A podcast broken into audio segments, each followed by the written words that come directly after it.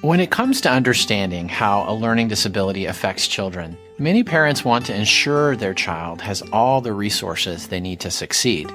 Teachers, along with parents, are typically the first people to recognize that a child may have symptoms of a learning disability. However, teachers are often stressed with the task of managing a classroom of young children, which means sometimes symptoms and solutions to problems fall through the cracks. And when it comes to discovering potential learning disabilities, parents need to become detectives to uncover if their child needs extra support and confidently advocate for their child in their school.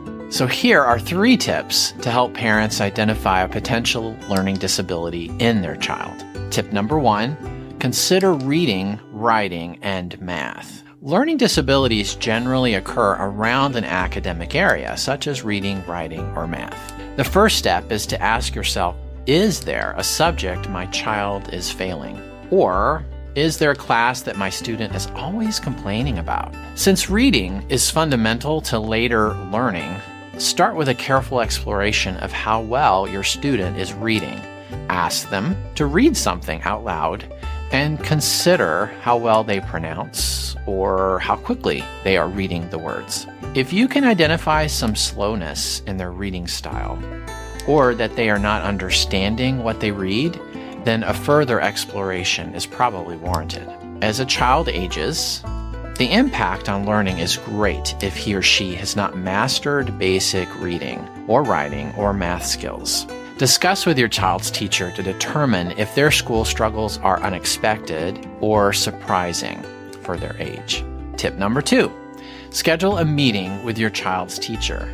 Your goal is to understand the teacher's perspective on how your child performs in school. Ask your child's teacher about opportunities that he or she has had to see your child read or to do math problems and or write at an age appropriate level. Be sure to ask if there are behavior issues and if they fall within a certain time of day or during a specific class. Sometimes acting up can mean that a student is frustrated with the difficulty of the work rather than just, quote, being bad.